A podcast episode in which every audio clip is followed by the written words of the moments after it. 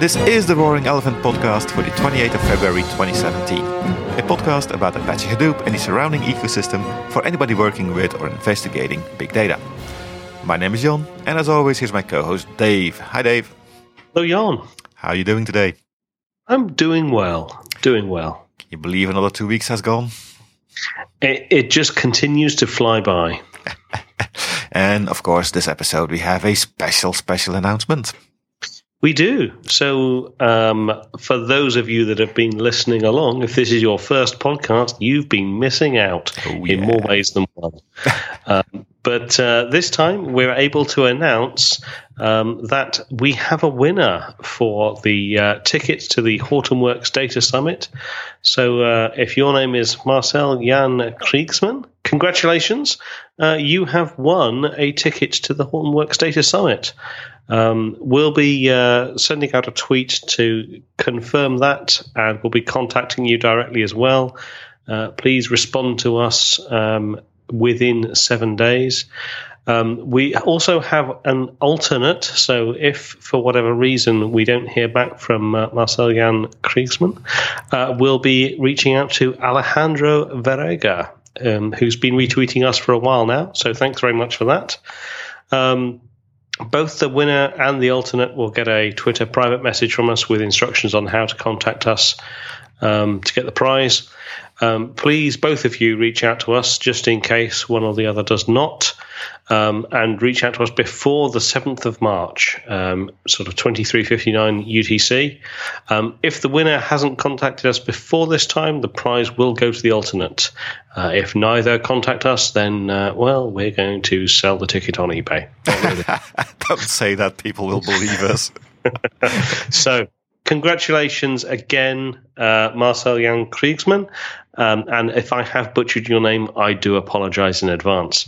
Uh, but you now have a, uh, a, a, ticket to the Hortonworks Data Summit in Munich. Congratulations, and thank you for following and tweeting us. Yes, and just to make sure that people understand their names, it's Marcel Jan Krijgsman. Congratulations. Excellent. All right. With that, news for the week, I think. Yep, news for the two week. I always say news for the week, but it's news for the fortnight, isn't it? This is true. This is very true. And we each have three, so who goes first? I'll go first. Why not? So, um, so this is actually a, a ZDNet article um, that's really just talking um, about a review of the uh, Spark Summit East. Um, so it, it's quite nice actually because um, I mean, unless you really follow each of these indiv- these events individually, it's very difficult to keep a um, a handle on all of the event, various events that are happening. But I, I thought this was quite a nice sort of general write up about the the overall um, the overall summit and some observations. So there's some talk about um, some of the keynote sessions and some of the things that were that were discussed. But there were two two things that really um, kind of stood out for me on this uh, this particular article. Um, one of them is there's a uh, a graph to do with the streaming latency that you get um, in milliseconds from a variety of different projects, and um, they're basically comparing uh, you know standard Spark streaming uh, with Flink and something called Apache Drizzle. Um, I, I, can't help thinking that's a terrible name. Uh, there we go. Um, uh, but so Apache Drizzle is apparently something that will very likely um, appear in uh, Databricks' cloud-based Spark environment in a couple of weeks, and he predicted uh, this is Ion Stoica, uh, predicted it will show up in Apache Spark um, around about the third quarter of this year. So uh, you know, it's yet another uh, streaming engine, although this time it's uh, it'll be appearing in uh, in Spark itself. Um, but it's kind of interesting that you're looking at um, sort of you know around about I guess that's you know 700 milliseconds as a sort of minimum event latency, even just for a um, sort of single throughput of a million events for for standard uh, Spark, and it ramps up to about, um, I guess, about 16, 1700 milliseconds. Uh, so a second and a half you know, over a second and a half before anything happens when you get up to um, a significant throughput of uh, events. Whereas, you know, Drizzle and Flink are both hovering around the sort of um, sub, you know, between sub 100 to 250 milliseconds range, um, re- pretty much regardless of how many million events that uh, you're considering. Um, you know, a lot of people talk about um, streaming, whether it's Flink or Storm or Spark streaming. Um, I just thought this was a nice comparison showing that uh, you know micro batch is micro batch. It's not it's not streaming. Yeah, it's an interesting graph. I, I never never really took into account how well, almost exponential the latency gets when your throughput goes uh, up. It's kind of interesting, isn't it? And whereas if you look at uh, Flink and Drizzle, and I, I would guess that Storm is going to be in a very similar sort of yeah, space. Yeah, yeah. Um, they they say pretty. I mean, yes, there is a slight increase, yeah. From one million events a second to twenty four million events a second, but it's very, you know, very very uh, little difference between that. So uh, yeah, that's pretty. It gets less when it gets higher. I mean, it, it, ramps up a bit fast at the beginning when you go from one to twelve million, but then yeah. from twelve to twenty four, it doesn't have the same increase. I would yeah. say. Yeah, so yeah, yeah. Uh, a lot nicer. Yeah. Now, is Drizzle really going to be a full real time streaming? I, I don't know. I don't know. I, I, haven't actually looked into Drizzle in any depth, apart from uh, having a quick uh, flick through this.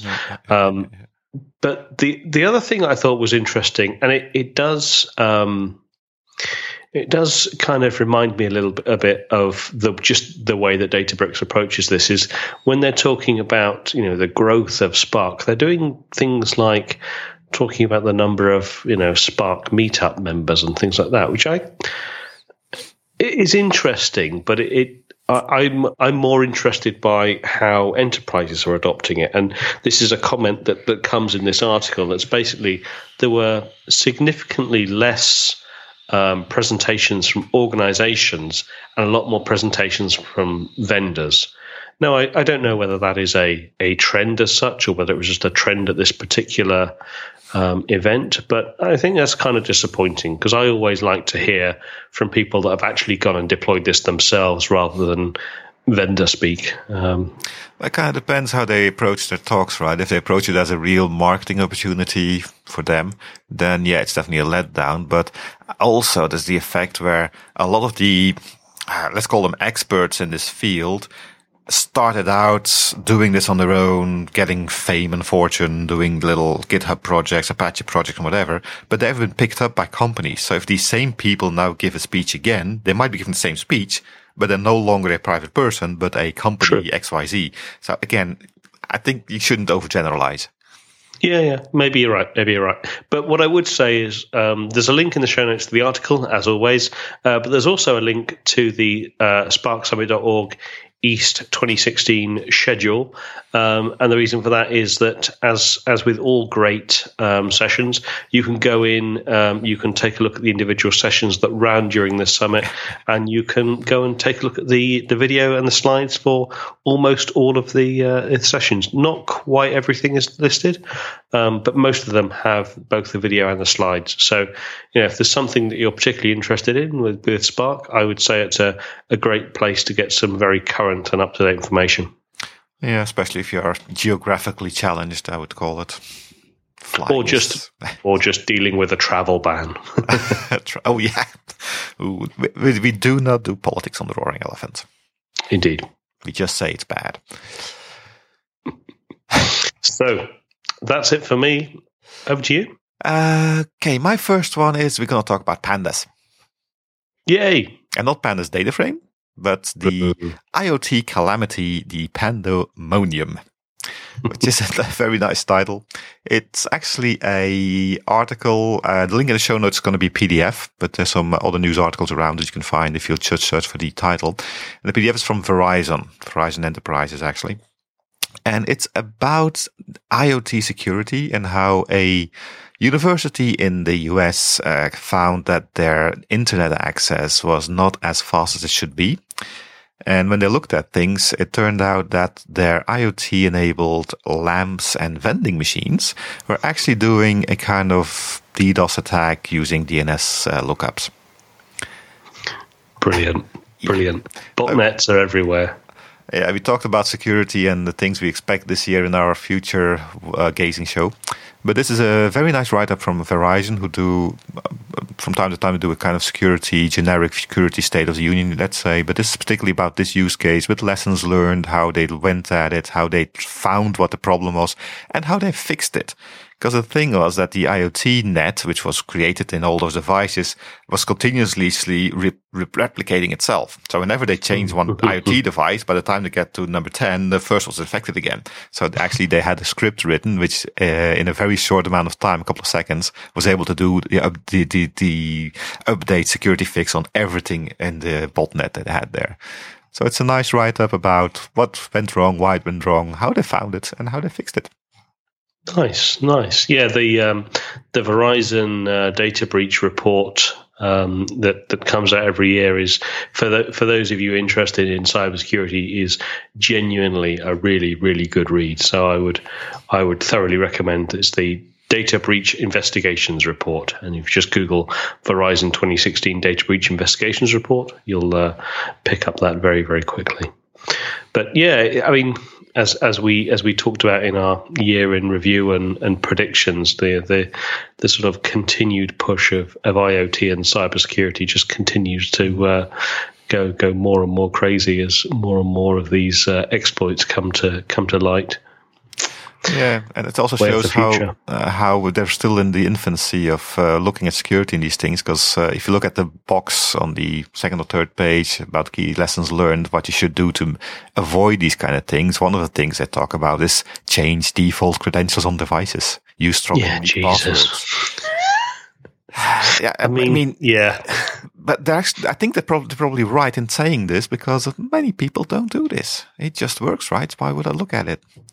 Yeah. So just some basic security could go a long way already. And in IoT devices, it is sometimes very hard. Not all sensor devices allow you to do this. But more and more, you are able to put a, I don't know, a SSL certificate in there or a password or whatever. If you have that, do it. you will get hacked. Yeah, yeah.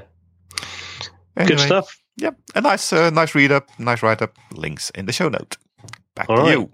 Good stuff. So, actually, talking about uh, organizations getting hacked, um, so Silicon Valley Data Science um, I went to uh, pull up one of their articles uh, a couple of weeks ago. It's actually, mm, I guess, probably nearly a month ago now, and uh, found that their WordPress blog had been hacked.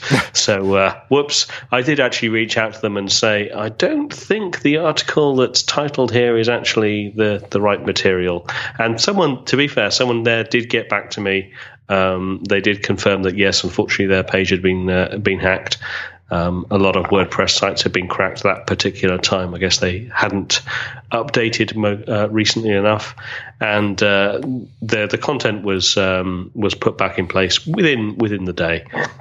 And they reached out and asked if there was you know something in particular I was looking for.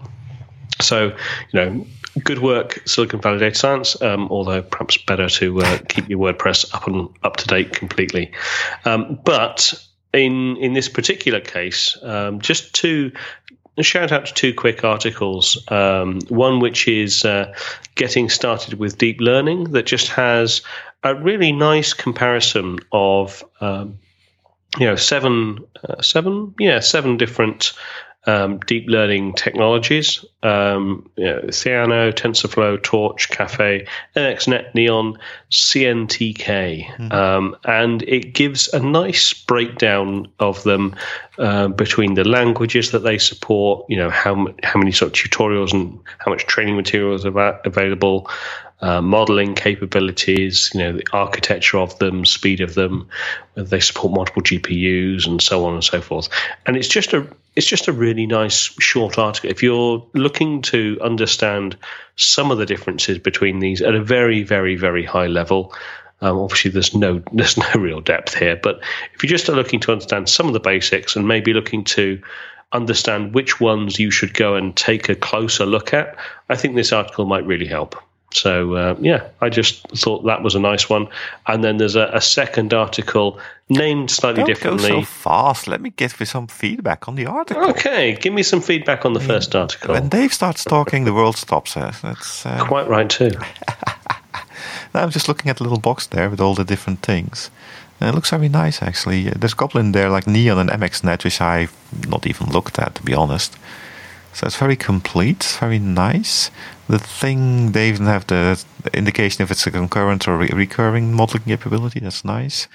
But hmm. the last column, the Keras compatible, that's probably not something that tells you anything. I guess it probably tells you something if you know what something being Keras compatible is. I don't, unfortunately. Well, let me um, enlighten you. Keras is a kind of macro language on top of all the rest. And it's not really a macro language, but the idea is that if you want to write stuff in Caffe or CNTK directly, it's a lot of very low down typing stuff and it's specific for that specific language. And Keras actually is a mm, superset abstraction, if you like. You can write something in Keras and then say, Keras, well, just execute this thing now using Theano. And now this okay. time use it, do it using TensorFlow. So it makes it a lot easier and more approachable to use it. And so something similar to kind of PMML in the modeling space? Uh, yeah, or Pig on top of of machine of um, MapReduce, for example. Okay, yeah, same idea. But the thing that I'm missing here is I was pretty sure that CNTK was also Keras compatible, and apparently it isn't. So it's something I have to look up because it's something I should know actually. but I, uh, yeah, I just thought it was a, a nice kind of breakdown of, of the different uh, technologies, and as I say, not, There's not the be all and end all. But. The multiple GPU supports that also. It, it, when, what, when was this written? February 15th. That's recent. Because yeah. CNTK is also definitely multiple GPU supported. So Theano isn't. That's true. TensorFlow can go onto one card, so two plus instead of three. That's fine. But CNTK should at least have two and should actually have more than two. So, uh, as, as always with these things, reality moves faster than anybody can write. yeah, yeah. But it's a, it's a nice overview. Yeah. And in a similar vein, uh, found uh, another article that came out that's actually dated uh, February 23rd, um, which uh, I always, or not always, I regularly see, probably once every two months, someone asking for how can I do um, speech recognition. And there are, a, you know, a whole number of different ways to do it. Um, and this is actually just talking specifically about open source toolkits for speech recognition. So again, it's a similar breakdown, a lot more, um, a lot more compact, a lot fewer options, a lot fewer differentiators. But you know, again, another. If you're looking for some options and you want to see, you know, what the, the top ones are, you should be thinking about. Um, just personally, um, CMU Sphinx does seem to be time and time again the one that uh, a lot of people go to, but uh, there are other options available. Yeah, well, the number of supported languages, of course, a big uh, yes no thing, right? If you only yeah. do one language, like Julius does only Japanese, that is going to kind of limit its applicability in Europe, for example. Indeed. So I also was kind of puzzled I didn't see uh, LUIS in here, but LUIS is something else. This is really the uh, conversion between the audio file and text. Uh, yeah. yeah. Right out, yeah. say. So. Yeah. And also it's, um, it's only open source toolkit. So there are, you know, a variety of different uh, other things that you can hook into um, to do speech recognition. But this is purely open source toolkits for doing that. Yeah, but to be honest, almost everything in this field is open source at the moment. It's very hard to find. It used to be that all this kind of stuff was uh, closed source products you could buy. But uh, now with the deep learning toolkits all being open source, there's so many people working with it that almost everything you can find out there is open source, which is good. And absolutely. All right. So over to you. Oh God, back to me. Uh, what did I have? A second one. Oh yeah, second one is a bit close to home for me.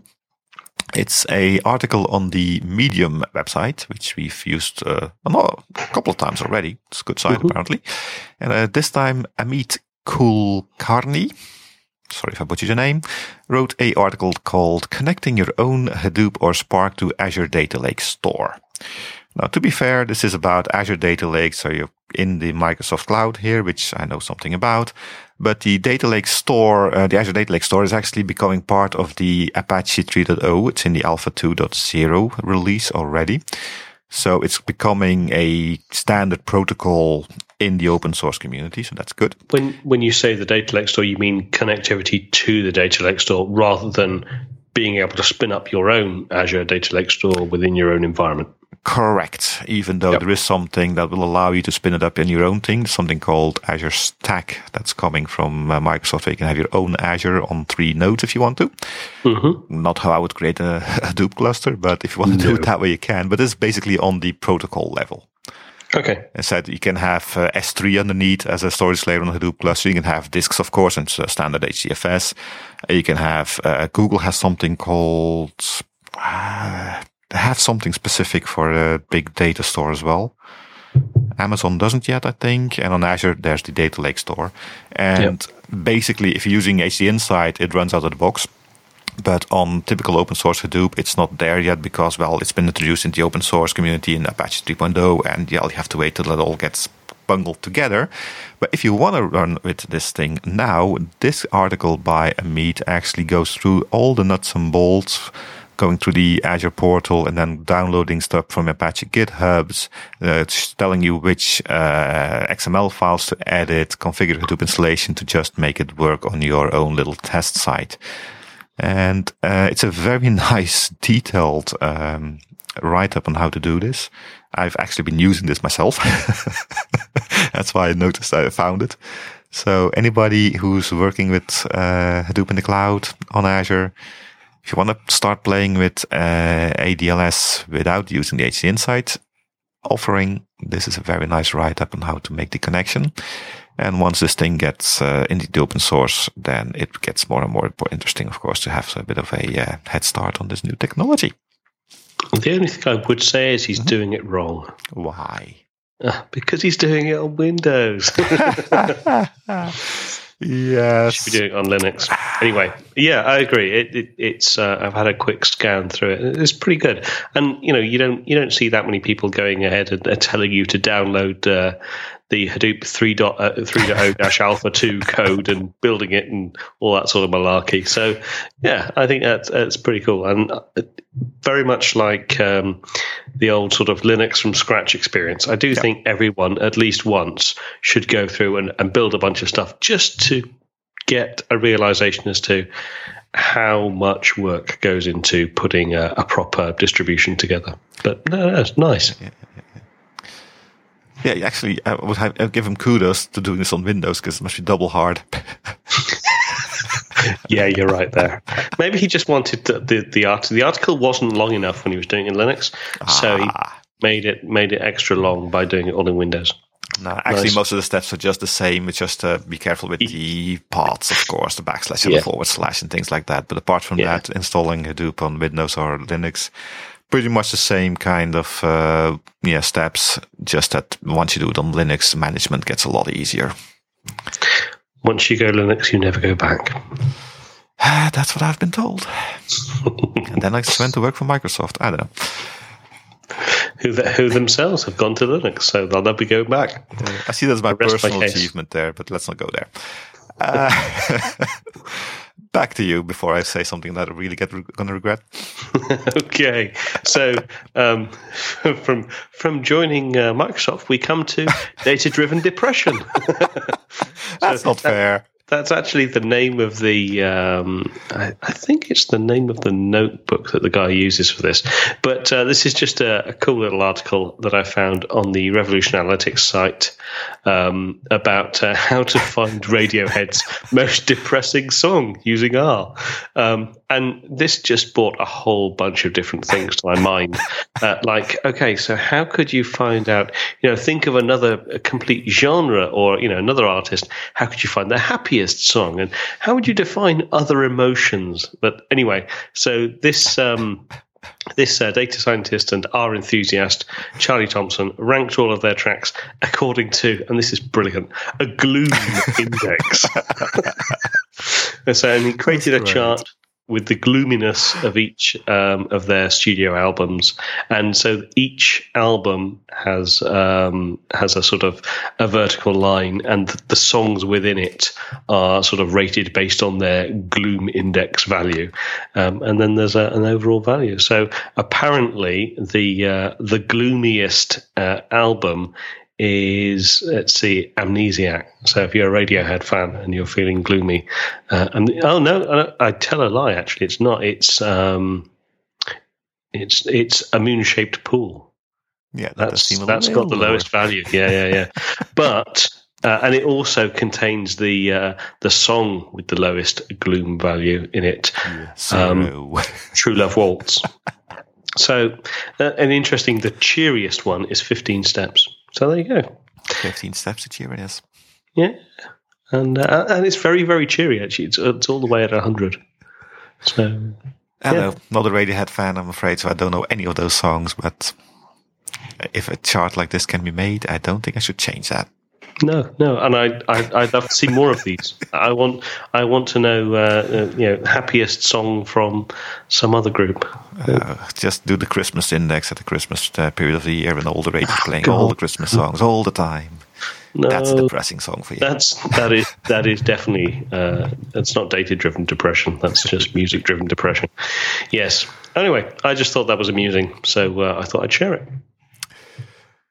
Okay, to round off the news, I've got one little uh, mention of an uh, article on the storage newsletter site about IBM platform to help clients address storage challenge at massive scale, which doesn't say anything, but it does give more and more credence to my bold prediction from earlier this year that uh, IBM will ditch their BigInsights for HDP because this time they have now made in their big data environment a compatibility layer between the IBM Spectrum Scale storage layer, which I don't really know much about, and HDP. So one step on to the HDP embrace, which is great. Indeed, and uh, obviously there was you know public announcements sort of towards the uh, latter latter part of last year about uh, HDP certified on Power, and that's now sort of spinning up as a, a real thing. And there have been customers uh, kicking their tires on it, and all that sort of good good stuff. So yeah, I guess more more more Hadoop is always good. more open source Hadoop is always good. Yeah, I'll go with that. and that's it for the news, unless you have something else to add. No, that's all from me. Then we're gonna finish off this first part of the episode. We have announced the winner for the Hortonworks ticket. Make sure to get in touch with us. We've got the news. We're going, we're gonna go into music now. And when we get back, we're gonna do a first of a hopefully series of uh, podcasts on typical Hadoop use cases. And for this first uh, entry in this uh, category, we're going to go for the single view of a customer, or they have different names for that. We'll get into more depth in that after the music. See you there.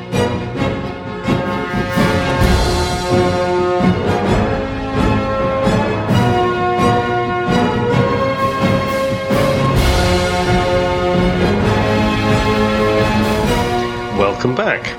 So, as as Jhon mentioned, this is uh, hopefully going to be a, uh, recurring series of uh, episodes where we cover a variety of different use cases that we see commonly within the, the big data space. Um, so, this is our first example, and we'll be hopefully doing a number of these uh, throughout the year.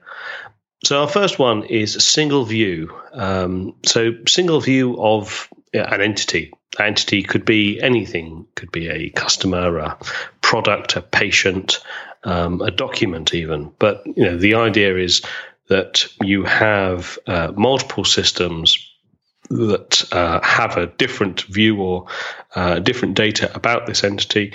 And in typical Hadoop style, you want to combine all of these uh, data sources into one place so you can actually correlate and find useful information about it. So I mean, who who would find this kind of thing uh, useful? Um, typically, um, it would be someone who um, has an understanding of uh, a user within one particular system and a slightly different view of a user within um, a, a, different uh, system.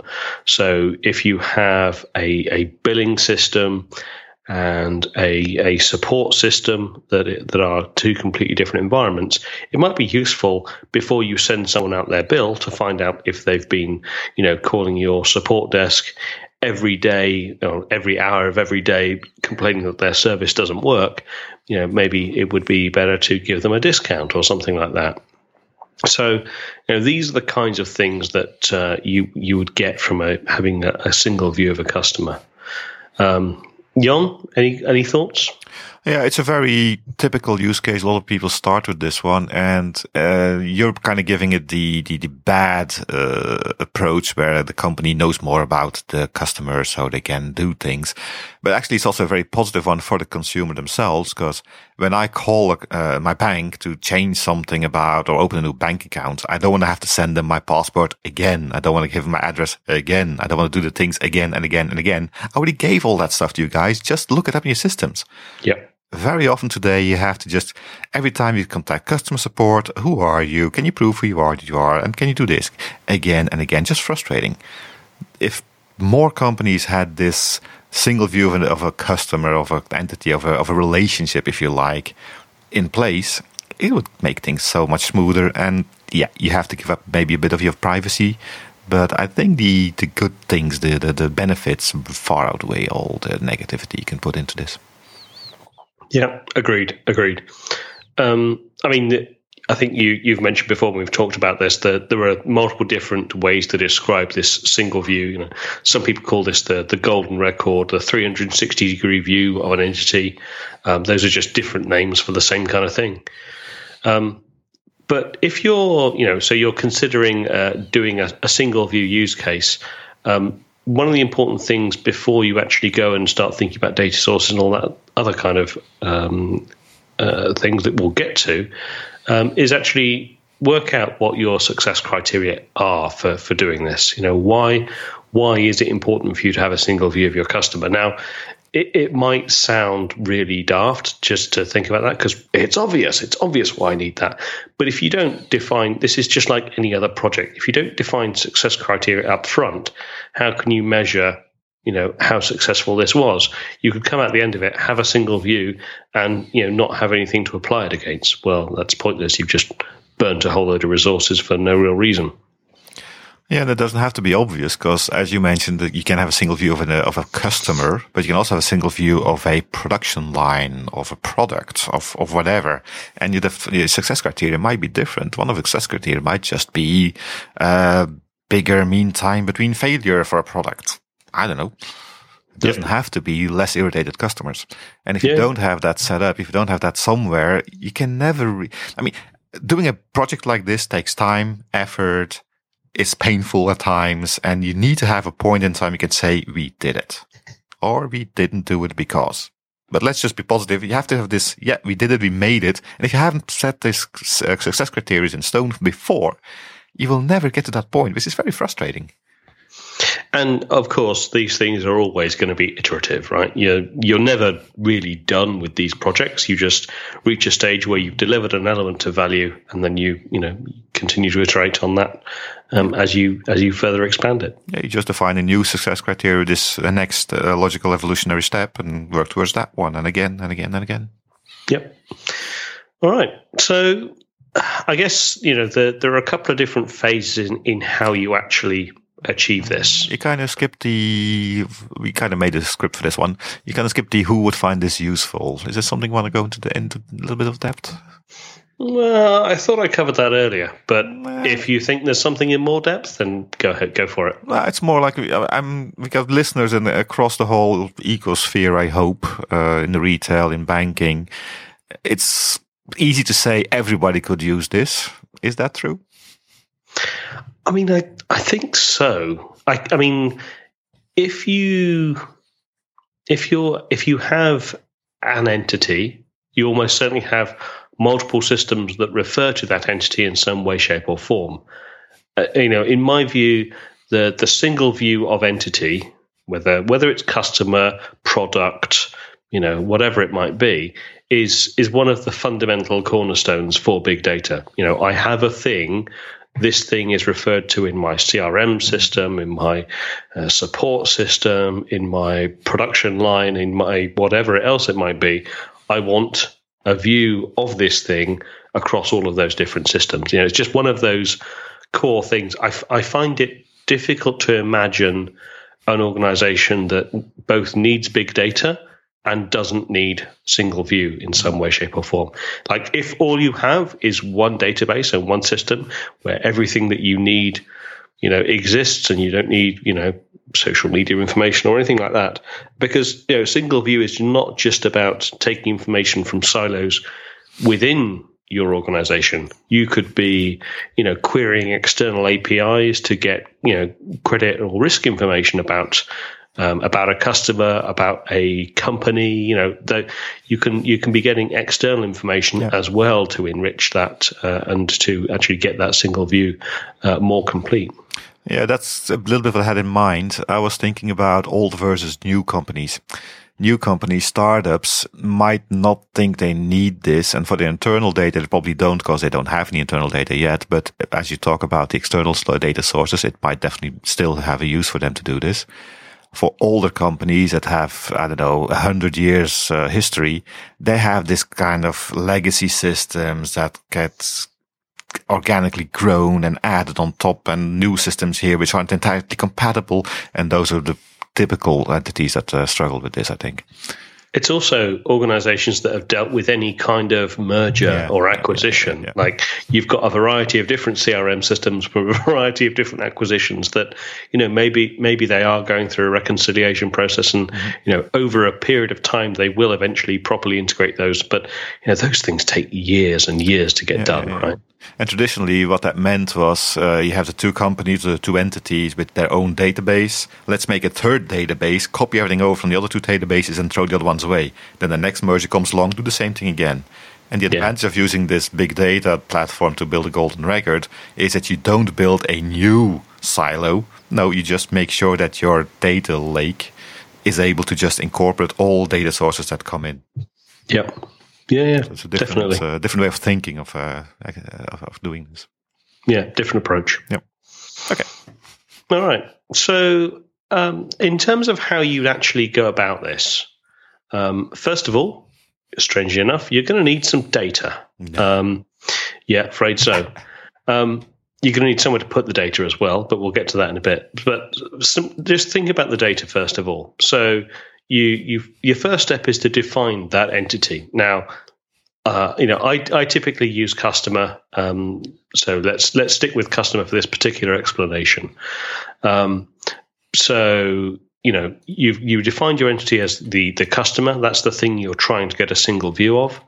Um, then, in terms of the data, you want to you know locate um, the various different data sources that have references to that in, that entity, i.e., the customer.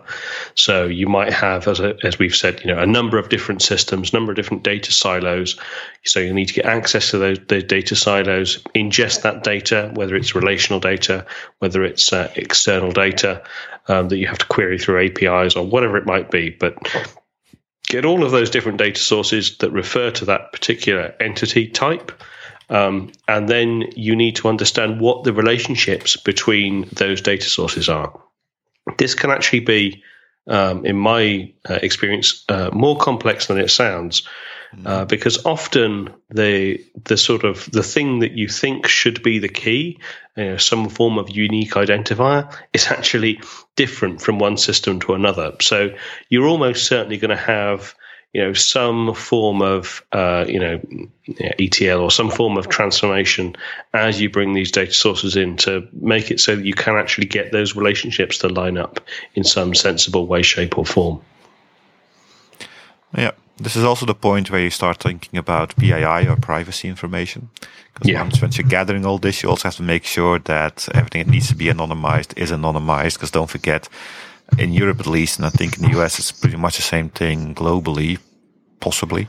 Uh, you can only use data for the reason you ingested it for. So if you want to put a, all your information into a single view of the entity uh, data system, that by definition means you're going to use the data for other things than why you, in the first case, ingested it. So you probably going to have to anonymize things. And this is uh, the point to think about all that because yeah. the legislation is being put in place things are really heating up. So if you're starting with this today, don't underestimate that part of it. Yeah, yeah. If if your if your entity is a customer, is an actual person, then uh, you know personally identifiable information (PII) is is very critical. You need to have that very heavily secured. You'll be dealing with encryption, maybe tokenization, maybe complete anonymization, as Jhon mentioned. Okay, so you've got the data you have understood some basic uh, relationships between the different data sources, so you can perform some form of uh, some form of join. Um, the next step is actually doing some processing with that data. So there's a couple of different phases here. And uh, I have to thank Jhon for kind of identifying these out because I hadn't actually thought of all these ahead of time. Um, but you know, the first one is around exploring uh, the data, and you know, this is probably if it's the first time you've done a single view of a customer, then you know uncovering, exploring the data in a single place across all of these different silos, um, and actually uncovering some of the, the basic correlations between these things is probably going to be pretty interesting if this is the first time that you've looked at this. Um, and you know, I often see um, and talk to organisations that you know even very, very early on, they find some form of correlation, uh, basic correlation that they hadn't even realized existed. And, you know, it, it can be, you know, nothing particularly uh, valuable to them initially, but just curious and interesting. And it, it drives them to dig deeper into the data. Yeah, this also pulls a little bit back to the data gathering step, uh, the, the first step don't only gather the data of which you know you will need or find useful. Also put in stuff that are just tangentially related to the item you're doing the golden record for and use this processing step to just uncover new value. Because that's the whole idea right behind the big data movement, getting value out of your data. Don't pre, don't let your preconceptions discard data sources which might at first glance may not have any added value, but storage is cheap these days. Just put it in there and have a separate next processing step to explore that data and see whatever you can find there. Yeah, very much so. I mean, it the the most interesting and exciting things are finding those you know those unknowns that uh, you could never have uh, never have expected to see. That's that's really the, the, the thing that drives this thing forward. Yeah, that's where you find your own identity. Because just doing what the, all of the other people have done before might be great for just yep. HR stuff, but if you really want to do something new and innovative, you have to do something new and innovative. yeah, yeah, yeah. Very much so. Very much so. Um, okay, so yeah, that's so forming these or uncovering these basic correlations is, is kind of the first step.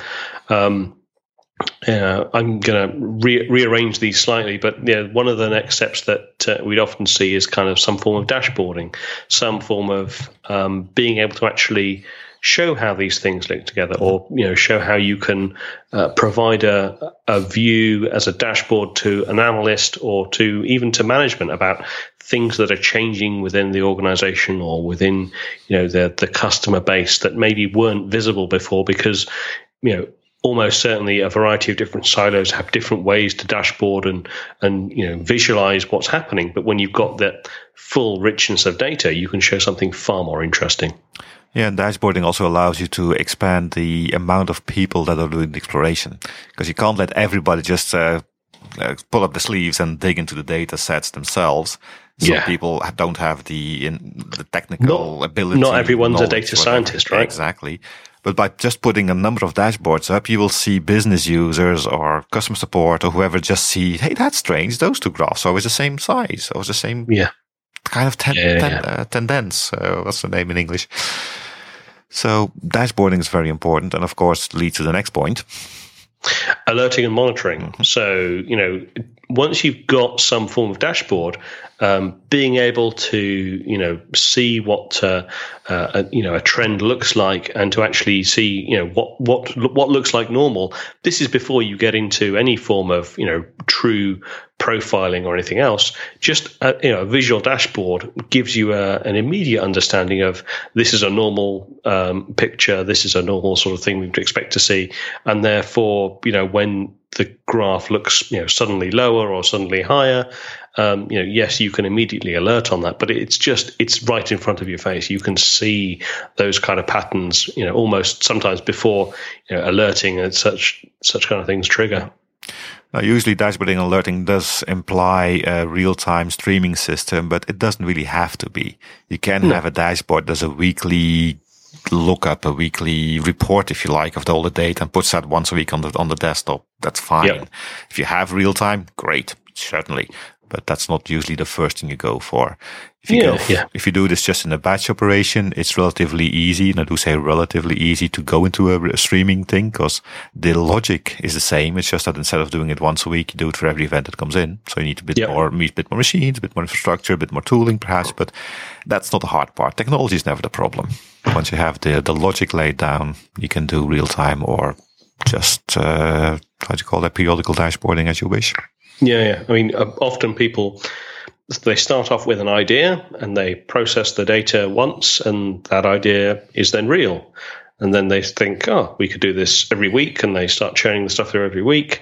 And then they start to think, oh, this is really useful, but I don't really want to be generating this every week, so I'll automate it. And then it gets generated every hour. And then, you know, they move from every hour to every 60 seconds. And, you know, it, it just becomes uh, more and more, more and more iterative uh, and more and more, you know, for far closer to real time each time. And we talked about this earlier, I think. Uh, it's not because you move from the once a week to once an hour, once a minute that you no longer do the once a month but if you no. do it on very short time windows, your error, absolute error gets larger as well. So you need those bigger time windows to just make sure that the number gets more and more to the reality. Yeah, yeah, definitely. And then, you know, the other form of, of processing that uh, that you'll often see in this kind of space is the is the more kind of uh, the machine machine learning. So going more towards uh, predictive analytics, uh, you know, next best net, yeah, excuse me, next best action, um, sort of recommendation engines, and that can be anything from you know retailers having a, a single view of customer, uh, a view of how you've browsed through their website, and then providing recommendations as to you know which other products you might be interested in, and all those kind of uh, things as well. Yeah, and then the real strength of machine learning in this stage, because at this stage you're not really using machine learning to go to a certain end goal. I want to predict and sell by dates or something like that. The mm-hmm. real power here is taking away human bias by having your data set being a mismatch of everything and anything, maybe. If a person looks at it, he'll still make presumptions. He'll make assumptions and look at the data in the way it should be looked at machine learning is one way of just taking the human bias out of the equation and just tell computers, this is all the data I have. I don't see any correlation here. See if you do mm. classification, see if it works. Just yeah. throw some algorithms on there. You don't need a lot. You don't need a lot. You don't need to be a data scientist at all for this. You can just download things and do it for you, basically. But a bit of machine learning it can really give you insights that uh, maybe dashboarding won't give you. Because yep. sometimes there's correlations in things you really expect. The road is wet and it rained. Well, that's obvious. but sometimes you get stuff out of there that's really, really interesting. Yeah, yeah, very much so. Um, and then, you know, once you've got your data, you've done some processing, iterate all of these things, everything that we do in this kind of space is always going to be iterative. Yeah. You're you're going to be adding more data sources as more data sources become available, whether that's more data sources from internal, more data sources from external sources, um, you know, just continuing to expand the the depth and breadth of information that you're feeding into this, Uh, you know, going into more depth with the processing that you're doing. You know, the, this is never done. This is never finished. This is just, you know, a point in time that you reach and then you move forward. Yeah, that's very important to realize from the start because when you're doing the planning, when you're doing the project setup and you have to do the what's going to cost, how much time it's going to take, when it's, when it's going to be finished, when I get my result, always take this iterative approach into account because there is never going to be an end date. And if anybody comes to you, I want to do this uh, 360 degree thing and I want it by next Friday. Any kind of deadline like that just doesn't work because you can't predict it unless you've done it already and you're redoing it for some reason. Don't see why. Yeah, yeah. But if not, all you can do is put some ballpark times. Don't put a, a time for the end result, but just make sure you have a weekly review. Do we make progress? That's important. Yeah. Are you making yeah. progress? Are you just standing still? Are you going backwards? That's bad. That's definitely something you can plan for, but don't just go for a, okay, it's January by the summertime. This must work. And it yeah, must have, and it must have uh, guaranteed uh, that it's accurate to the umpteenth percent. That's you can't. Don't go that way, especially not if this is your first entry in this uh, big data. Yeah, true. And then the other thing to be thinking about is, you know, you may already know of you know some of the steps that are going to be along this way. So why not actually use that? If you know that you've got, you know, say five data sources within your organization that refer to customer uh, immediately out, out of the box, then just start off with two and, you know, build that, build the logic, build your understanding of how to do these kind of steps. Uh, and then once you've got two joined, you know, great you, you've hopefully have something to show from that. Then add the third yeah, and the fourth, yeah. and you know just continue to iterate that way. There's no reason that you need to integrate all five data sources from the very beginning. Yeah, a very good point. To paraphrase paraphrase a little bit, don't go for the ideal solution immediately, but again use this iterative approach by just starting small with something that gives you 50% of the result you want, and then add to it, add to it, add to it until you reach that whatever you want. Yep. Yep, definitely, definitely. And these okay. tools really lend themselves to work this way, right? This is how everybody's doing it. This is how it's supposed to be done. Yeah, very much so. Right? This That's, isn't a big bang approach. It's big data, not big bang. and it's not all theory either. Anyway, um, so we've been talking about single view of an entity. Um, so, what's the desired outcome from this? Uh, the the kind of curious thing is the actual output of this, um, you could say it has very little value, which is a kind of irony here, um, given that we're recommending that this is something you should consider doing. Um, but what I would say is this is the this is the foundation. You know, this is uh, once you have a single view of, let's say, a customer, you can then um, use that information to do something more interesting, like you know, fraud detection or targeted advertising or churn prediction or, you know, understanding customer journey.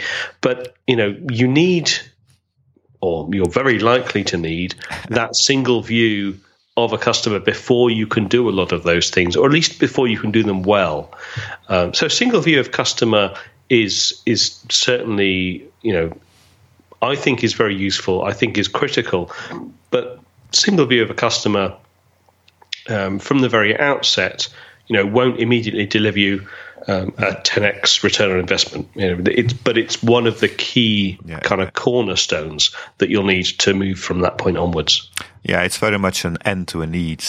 And it's good to start with the single view of an entity anyway. If, even if you think you want to do fraud detection, don't set up a fraud detection solution do the single view first and then have this as a source engine to feed your fraud detection because that way you'll set up your single view in a more generic, dynamic way, which makes it useful for more end results. If yep. you just start off with, I want to make fraud detection, you will end up with something that does just fraud detection. And that's yep. a shame.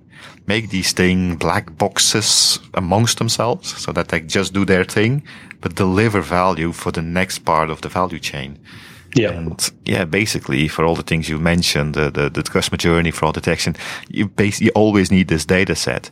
And by doing the and single entity first, it kind of takes care of all of these first step things you need to do, thinking about how to ingest data, security measures, privacy issues. All that stuff is going to get in there anyway. And by doing single view, it really encapsulates into a single nicely predictable ish project that still is very valuable in the end, not in, in its own, but as a feeder for all of the other big value uh, solutions.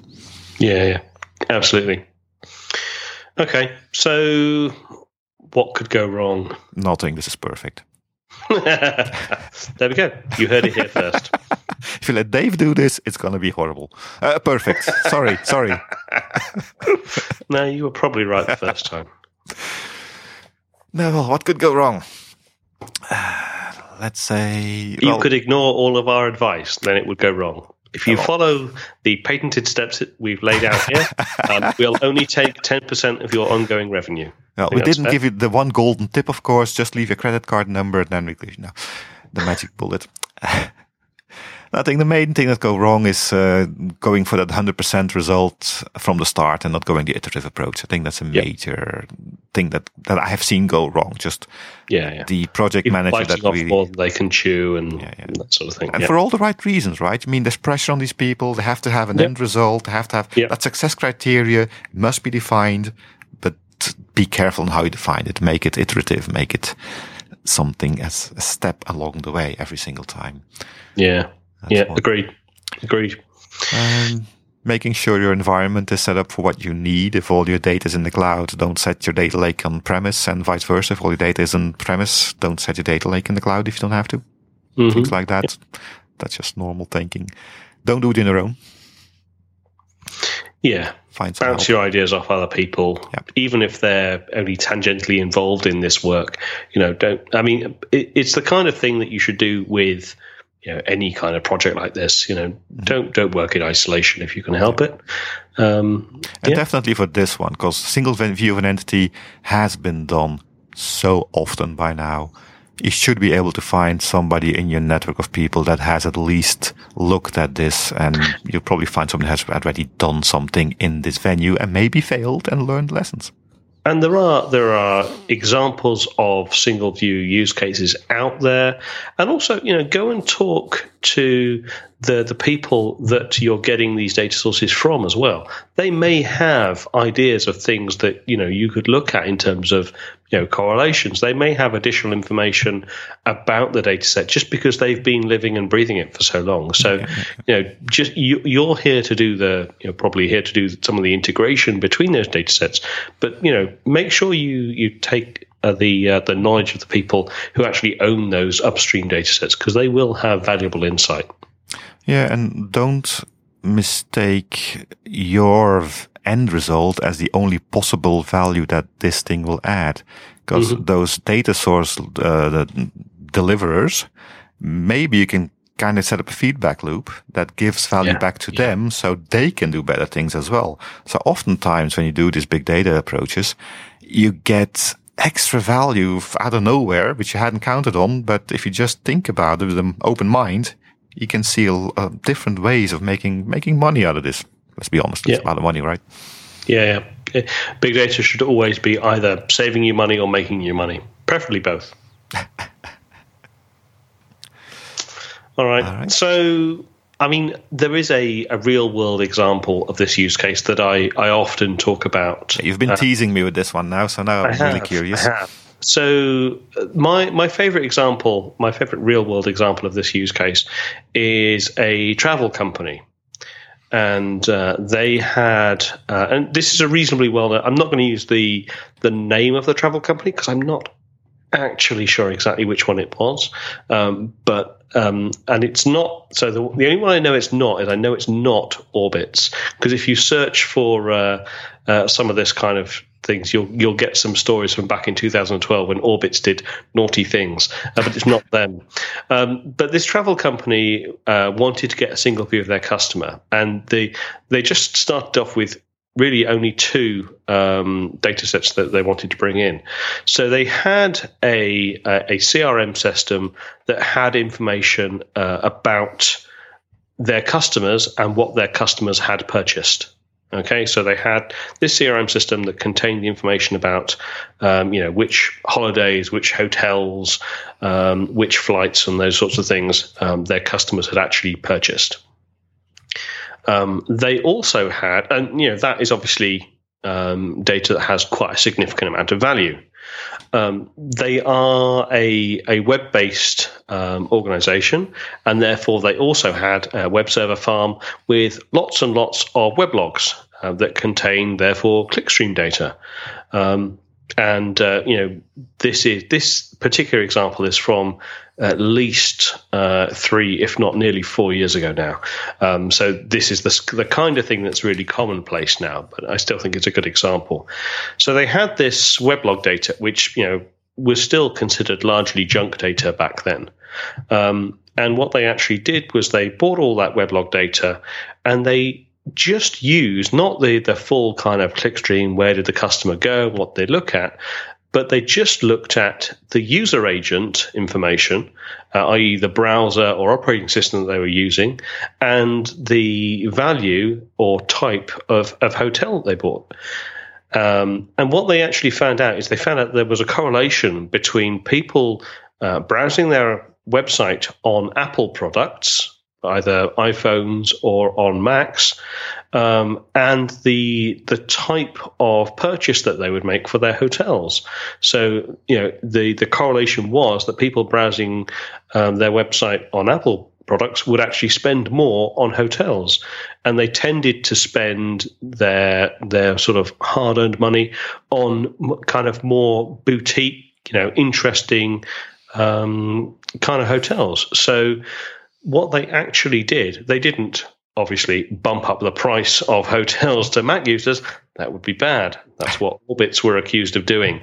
I didn't dig into that story too far, so I don't know whether they actually did do that in the end. But um, what they did was they actually changed their advertising and uh, they just put um, further up in the listings uh, advertisements for funky, interesting, unusual hotels. And they actually got, um, I don't remember the exact number, but they got a really, really significant uh, return on that particular advertising campaign just by manipulating, you know, for Apple users, you know, put these particular um, uh, classifications of hotels higher up the listing. And uh, they got a, a really good result. And for me, that's the that's the classic kind of single view of customer taking you know a well-known structured data set and you know something else that's completely unstructured or largely unstructured and you know mostly considered to be junk data joining those things together finding a correlation actually having an action based on that correlation and uh, and you know making more money yeah excellent story and if they did this four years ago, they went to a hell of a lot more trouble than you would have to do today. Very much so. Very much so. Great. So, I hope you enjoyed our uh, our guide way through the single view of entity.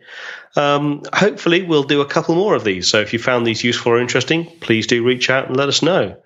Um, but I think, unless you have anything else. Uh, nope, we've passed the hour mark again in the recording studio, so let's put a knot on it.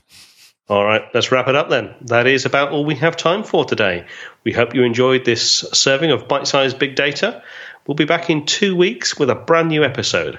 Until then, please go to www.roaringelephant.org where you can find out more information, send us your feedback and questions, um, and give us any thoughts, comments, and criticisms. You can send us an email to podcast at roaringelephant.org or you can use the feedback form on our website. Until then, my name is Dave. And my name is Jhon. And we look forward to talking to you in two weeks' time. Bye. See you then.